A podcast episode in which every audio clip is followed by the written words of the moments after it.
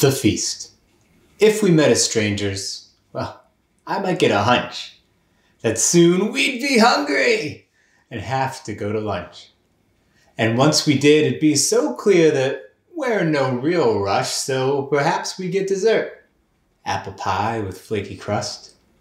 Then you and I, with bellies full and crumbs still in our laps, might find ourselves quite ready for a delicious little nap. And when we wake to say goodbye, it'd be so bittersweet. Yes, it's fine to dine alone, but friendship is a feast.